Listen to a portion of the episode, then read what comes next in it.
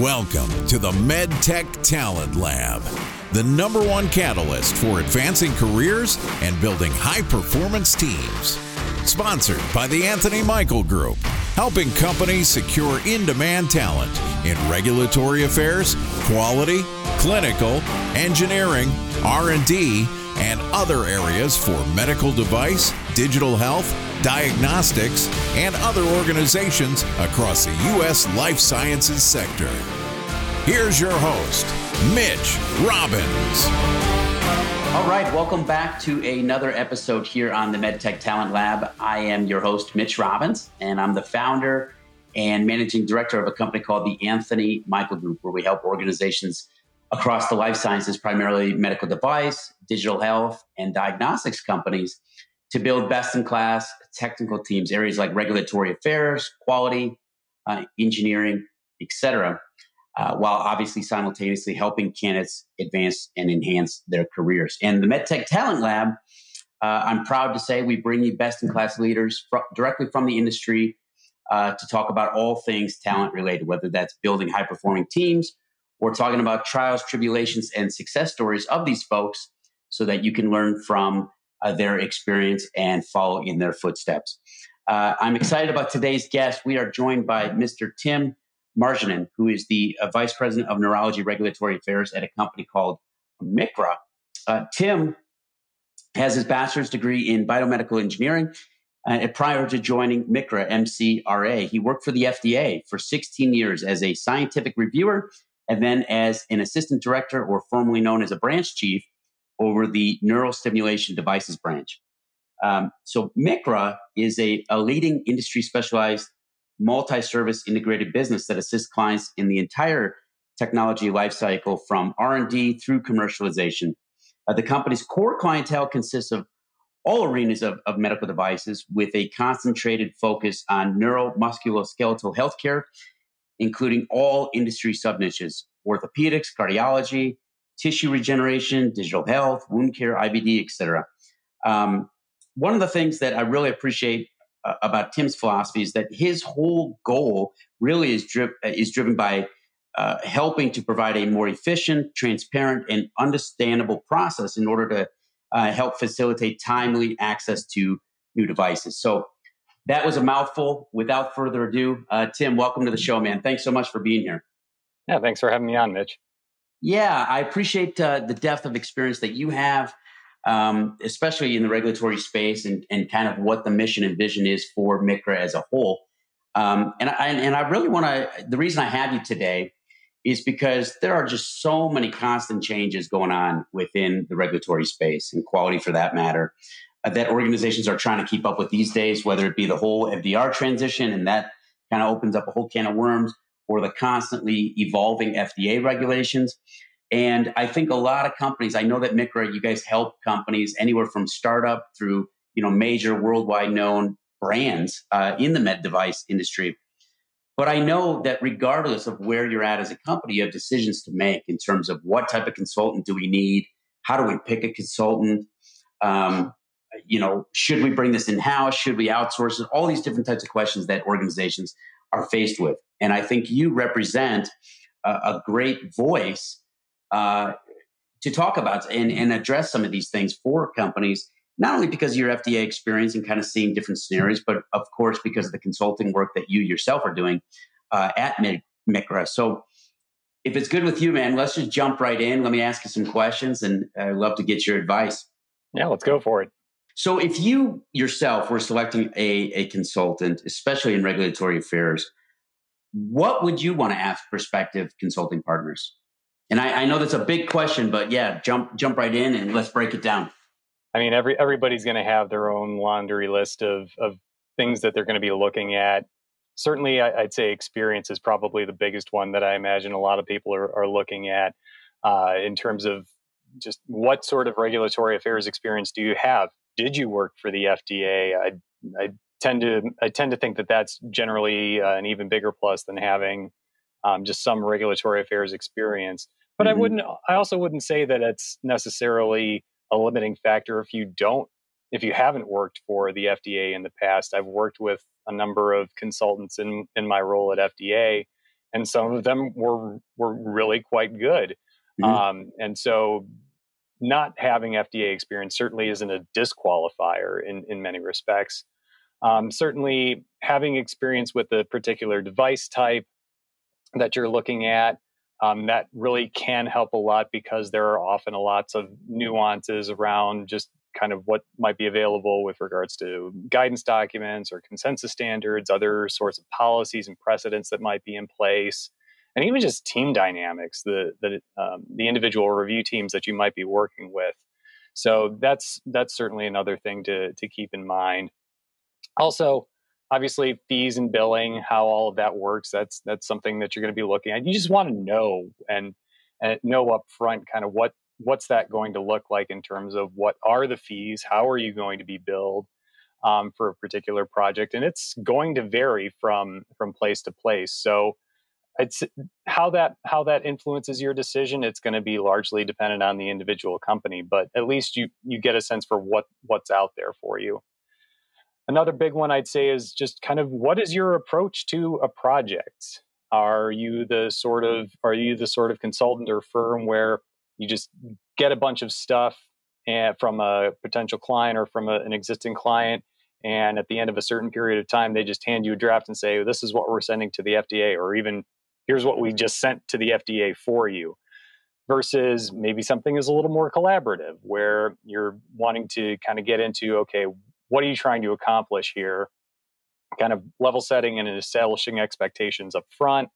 Um, and just kind of going through the process and, and working through okay here's here's what we're going to be writing here's what you're going to be writing having regular check-ins as necessary trying to limit those as much as possible because those are the sorts of things that can that can eat up time depending on how you're being billed. Um, and just kind of there so there are a whole bunch of different things uh, to consider from just kind of a an approach to projects and it kind of runs the gamut between everything from just we want to really collaborate with you um, and just and just do and just kind of work through the process with you uh, and at the other end just here's a bunch of uh, documentation mr or mrs consultant. Um, mm-hmm. here's so just tell let us know when you're done. Um, communication with fda would probably be another another big one. Like what sort of a relationship do you have with the fda if you've worked with with a with certain review teams in the past?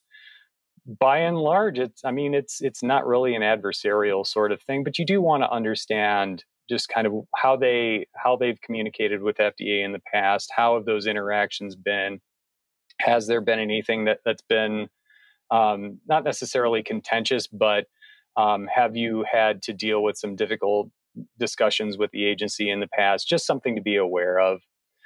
And then probably one that uh, I've I've been asked somewhat, but not terribly much, is availability. Mm. So certainly everybody's really busy, um, and you want to make sure that well, if you want to kick something off next week, is the consultant that you're looking at going to be able to accommodate that? that may not be as big of a factor if you're dead set on just working with that person regardless of what their avail- availability might be but again you do want to know kind of going in because that's going to affect your overall project timeline big time so a couple questions for you how do you really vet if somebody if, if a company is saying a consultant uh, consultancy is saying yes you know we've got a good relationship with the fda here's some of the things we've done. How does a company really vet whether or not they do have that relationship that they say they have? Any thoughts on that? I think a lot of it is just going to boil down to trust. To be yeah. quite honest with you, there's yeah. really there's really not much of a better way to go about uh, to go about looking into that. There there might be some just kind of rudimentary things where you can kind of look at maybe when is when a submission um, when something was submitted relative to when it was cleared or approved, at least in the marketing submission mm-hmm. space. Mm-hmm. Um, but there's obviously going to be very little that's public about a lot of the documents that you can just go ahead and do some digging on your own. You're just going to have to basically trust what the consultant is saying when when they tell you that that they have a good relationship. Mm-hmm. Has it ever been um, you know, and I know that you recently trans, you personally recently transitioned from the FDA about a year ago or so. Is that accurate? Mm-hmm.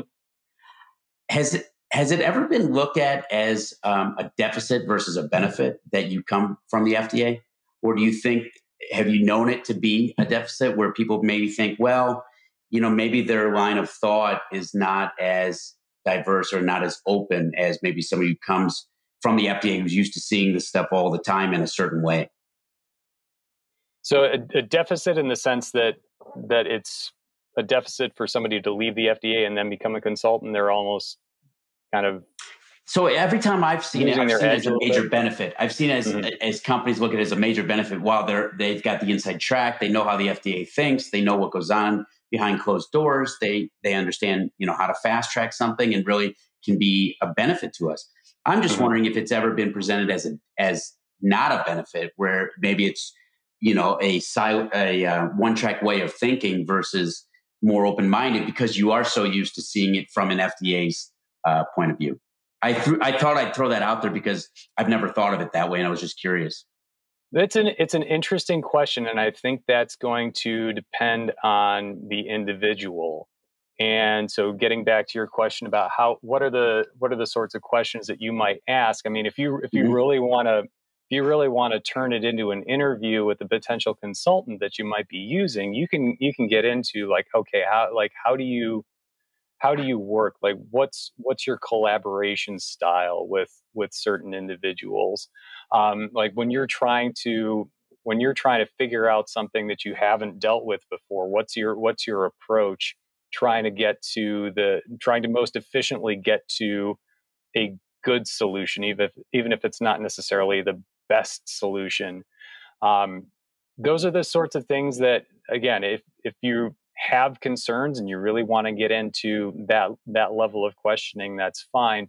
I'd say in general if you're talking especially if you're talking about management um, then you're then you're people who are formerly managers at fda then you probably don't have all that much of one track thinking just because they're i mean they're exposed to so much more just mm-hmm. just in terms of the the different discussions that might be happening they have a much wider um, breadth of experience when it comes to the different submissions and devices and issues that might come up. So you would tend to think that there should be less of that. Sure. Okay. Uh, well, one of the things I loved about what you said is trying to vet out what types of it's it's one thing to um, be collaborative. It's a, another thing to have the uh, device experience. Another thing to have, you know, um, uh, the the right fees.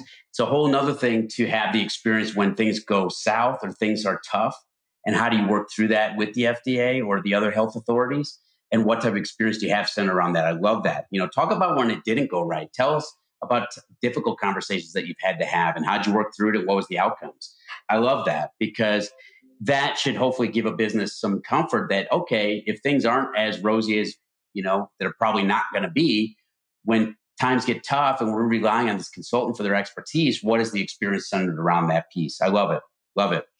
Um, what do you think startups get wrong when it comes to, you know, eh, that's a huge question. But when it comes yeah. to, you know, the consulting piece, whether it's, um, you know, what they've done on their own and kind of how they accidentally uh, make consulting consultants' lives more difficult just based on, you know, trying to kind of fix what before you can move forward or the timing of when to engage a consultant from your perspective what do, what do you feel like they get wrong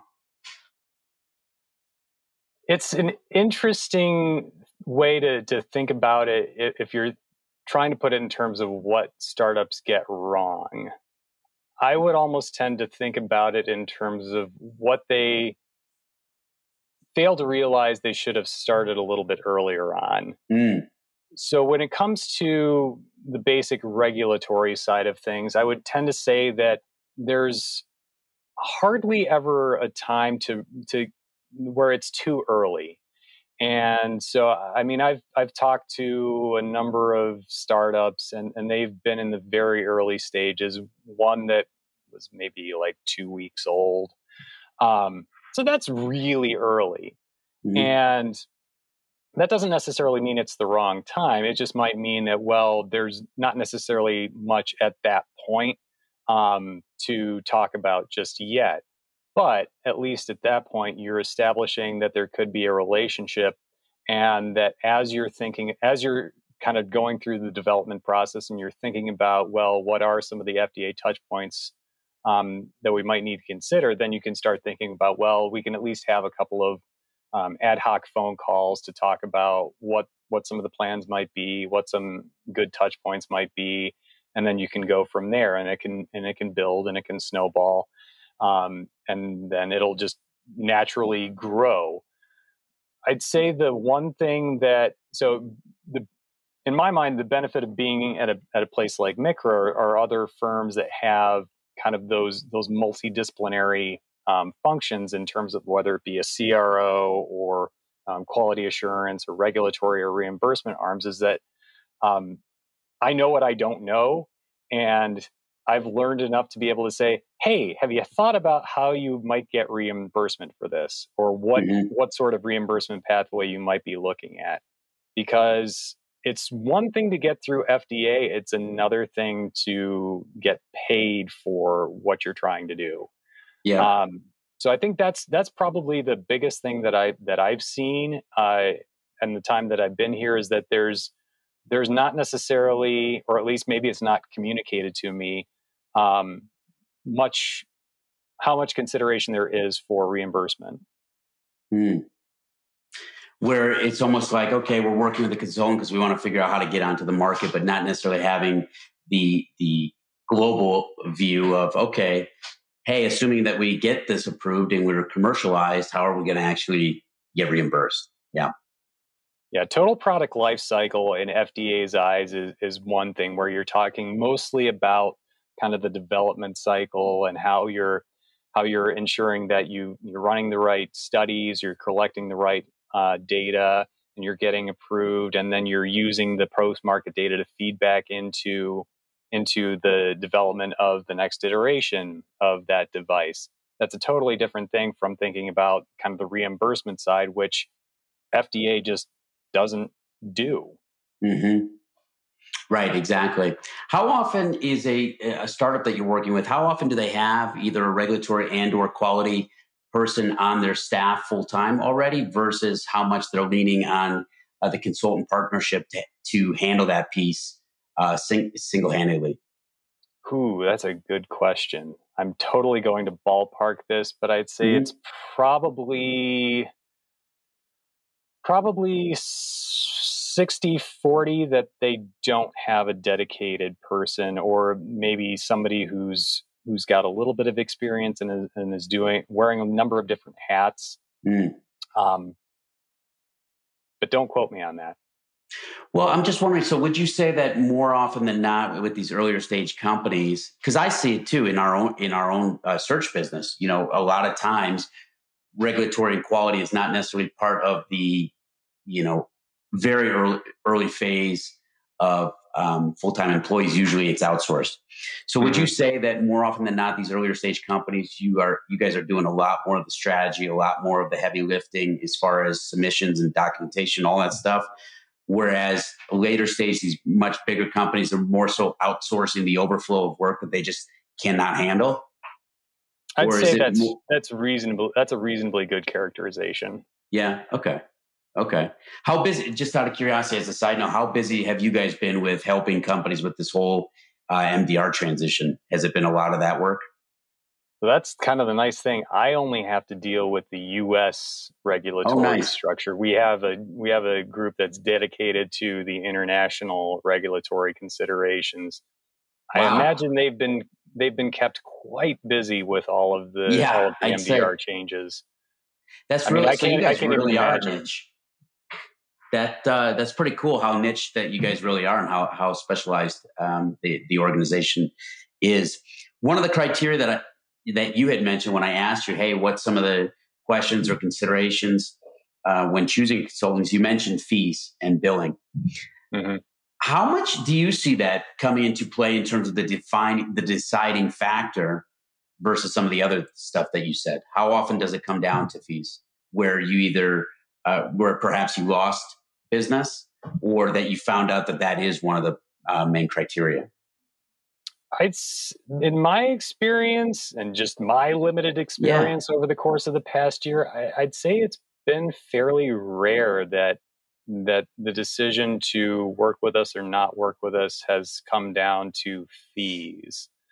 Um, and uh, that could be for any number of reasons. Um, I'd say that in general, when I'm getting on the when I'm getting on the phone with the prospective client, I'm basically telling them, look, you can use us as much or as little as you want. But if you yeah. if you want it, if you want to just have like a two hour phone call, I'll try and make sure you get as much value as possible out of that two hour phone call. Yep. Yeah, I'm glad to hear you say that actually, because um, I think that there's so much riding on the line, especially in regulatory.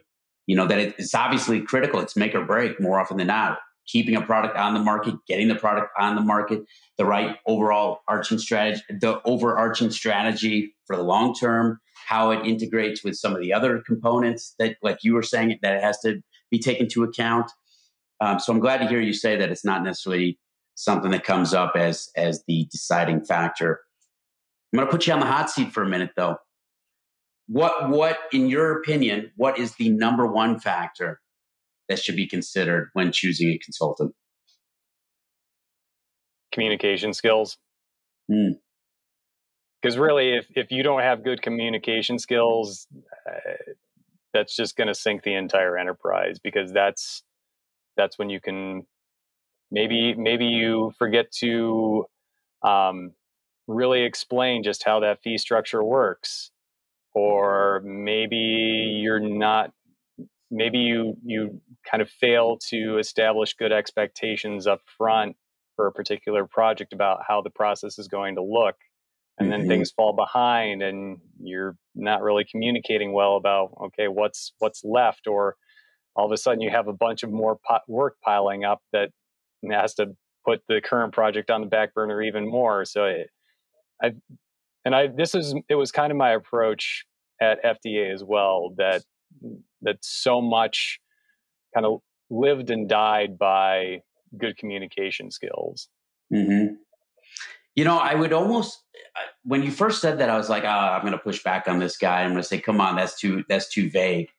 And then the more you started talking, the more I realized, you know what, you're you, are you're absolutely uh, on the mark because the truth is, not only is it communication, but I think it comes down to procedures and systems that the consultant has in place because if they're not setting the right expectations, they don't know the client doesn't know what to ex- expect, right? Meaning that how do you have a satisfied client? You have a satisfied client by setting the right expectations and enforcing those expectations along the way. Mm-hmm. And if you don't have good systems and procedures in place to define those and lay those out, and you just kind of take on the work haphazardly, I think it's a lose lose for everybody. So I really do I do agree with you. I also liked what you said as far as the fee structure. How okay how does that work? How are we charging and what does that mean as far as how we're going to partner together right? Is it hourly billing? Is it by the project? If it's by the project what does that include? If it's by the hour what is that are my billing like an attorney where every little phone call and every little email is you know billed um, or you know do i get a certain amount with that is kind of a grace so i think you're absolutely right all of that that we that I just kind of rambled out there is uh, underpinned by communication. Interesting. Yeah. So this is a, uh, an interesting question that's been on my mind for a while, especially in the earlier phases where an organization is really truly counting on that collaboration and counting on the consultant to be the advocate on behalf of the company with these health authorities. Where, where do you believe the consultant's responsibility ends versus the the actual organization because you've got a lot of responsibility in the hands of a consultant if they're the ones who are negotiating with the FDA or another health authority on their behalf. But at the end of the day, it's the it's the company's product, it's the company's uh, liabilities, the company.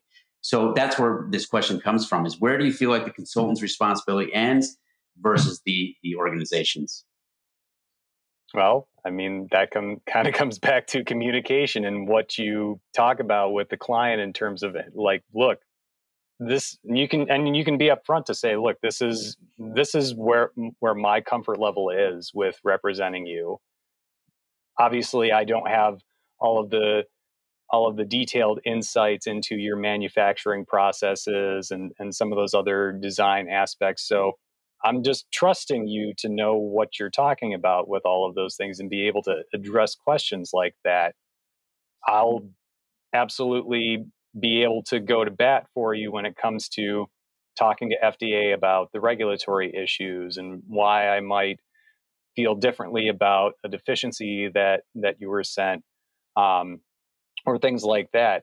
But again, so again, it, it's it might it's not really i wouldn't really say it's a cop out but it does kind of come back to what you establish with the client as as that as that line and it could be very minimal or it could be a very large level of responsibility because mm-hmm. i'm just thinking like let's say that a consultant wraps up a project and it's kind of done but then an issue comes back does it come back onto the consultant where you got to reach out to the consultant again or is it that at that point it's you know the, the company's got to make their own decisions or you know uh, hire a different consultant or maybe re-engage the previous one is there any type of you know um, uh, after the fact so to speak responsibility yeah, I mean, that, and that's that's going to depend on the on the client, and it's going to depend on the project. Some things, by their nature, are just kind of one and done uh, sorts of in, sorts of engagements. Um, especially when you're talking about things with FDA, though, it can be an ongoing thing, and there might be multiple rounds of questions that might come interactively. And so, knowing up front as you're going through the process, well, okay, so we're gonna we're gonna develop the submission, then we're gonna send it in. You you're likely to get a whole bunch of questions. Here's how here's how we can help you with with managing all of those communications talking through all the questions, just kind of getting a good understanding of what they're asking for and why they're asking for it, and then just keeping the engagement going throughout the process. Mm-hmm. It's good stuff, man. Um, as a personal, as a side note, how did you decide after 16 years to to leave the F, leave the FDA and, and do consulting? It's just ended up being the right opportunity at, at the right time. Um, I think that that's just kind of what it boils down to. Yeah. Uh, the opportunity presented itself, and after much soul searching, I I decided it would be a really good move for me, um, both both professionally and, and, personally. And I mean, I I, li- I really like the idea of being able to stay with neuro devices specifically because that's that's what I've reviewed. That's that's what I know really really well. Um, and certainly from the FDA perspective, all the all the regulations and guidance documents and everything, and being able to work in and with the system to try and move things forward. And I'll be honest, like I don't want things to drag out. I would rather just get things done efficiently and move on to the the next big project that you have. Yep. Yep. Yeah, and uh, like I said at the very beginning, that's one thing I appreciated or took note of as far as your background and your philosophy, as far as you know, how do we become more efficient? How do we be transparent um, and make things understandable in order to to expedite the process? Um, you know, as far as transparency, I think a lot of times, like you were saying, a lot of times I think companies are still looking at regulatory as an afterthought they, they're focused on everything but the regulatory and then saying, okay, now we need regulatory to come in versus how do we make regulatory a strategic partner from the onset so that uh, everything on the back end truly can be expedited versus running into issues that you never might necessarily thought of in the right sequential order, right? That creates obstacles for you in the in the on the back end. That's why I was curious when I asked you, hey, what did startups get wrong? I'm still wondering, I'm wondering if you're seeing that too, where regulatory was kind of, you know, they knew it was important, but they didn't necessarily see it as a strategic piece to their uh, go to market strategy up front. You know, I think a lot of the startups these days probably do think about regulatory fairly early on in the process, especially if you've been working with uh, some accelerators or, or other incubators, mm-hmm. um, just just because that's that's on everybody's minds, and I'm sure that investors are probably asking those sorts of questions. If you're if you're going to be pitching somebody, they probably want to know what have like do you what sense do you have for what sort of classification you might be Um, are you going to be PMA? Are you going to be de novo? Um, are you, potentially trying to go for HDE? Um, are you thinking mostly about the U.S. versus internationally, uh, and all those sorts of things? So I I would tend to say that you you probably see a lot more consideration for it in the early stages these days. But again, the the question is getting back to your point of well, what do they get wrong? And, and my point being, well, it's get, it's not really too, never really too early to engage because again, even if I could just have that one hour conversation with you in the early stages when you might be more resource constrained, I can mm-hmm. try and give you a sense at a high level at least um, what those various touch points might be throughout the process and just give you a sense for okay like as you're going along once you reach these certain points that's when you might want to start thinking about these different types of submissions that's awesome well I, I really appreciate you being here and sharing your insight it's unique perspective having worked on you know for the government and in, in a way you were a consultant you reviewed so many different types of devices at different stages for different reasons which is cool and now here you are in, in the private world um, doing something similar. And I, I know that you guys are doing some great stuff at, at MCRA. And it's really awesome how many different divisions that you have and how many sub niches you guys uh, cover. And the cool thing is, if somebody needs regulatory help, but they also want other cross functional expertise, you know, opinions, it's right there all in house. So if it's good with you, what we'll do is in a link uh, to the podcast, we'll put a link to your LinkedIn profile as well as a link to MCRA's website so people can check it out. Um, and uh, and go from there. But nonetheless, I really appreciate your expertise and, and you being a part of the show today. I appreciate you inviting me. Thanks for listening to the MedTech Talent Lab podcast. For more content rich episodes, log on to theanthonymichaelgroup.com or subscribe to the show on your favorite podcast platform.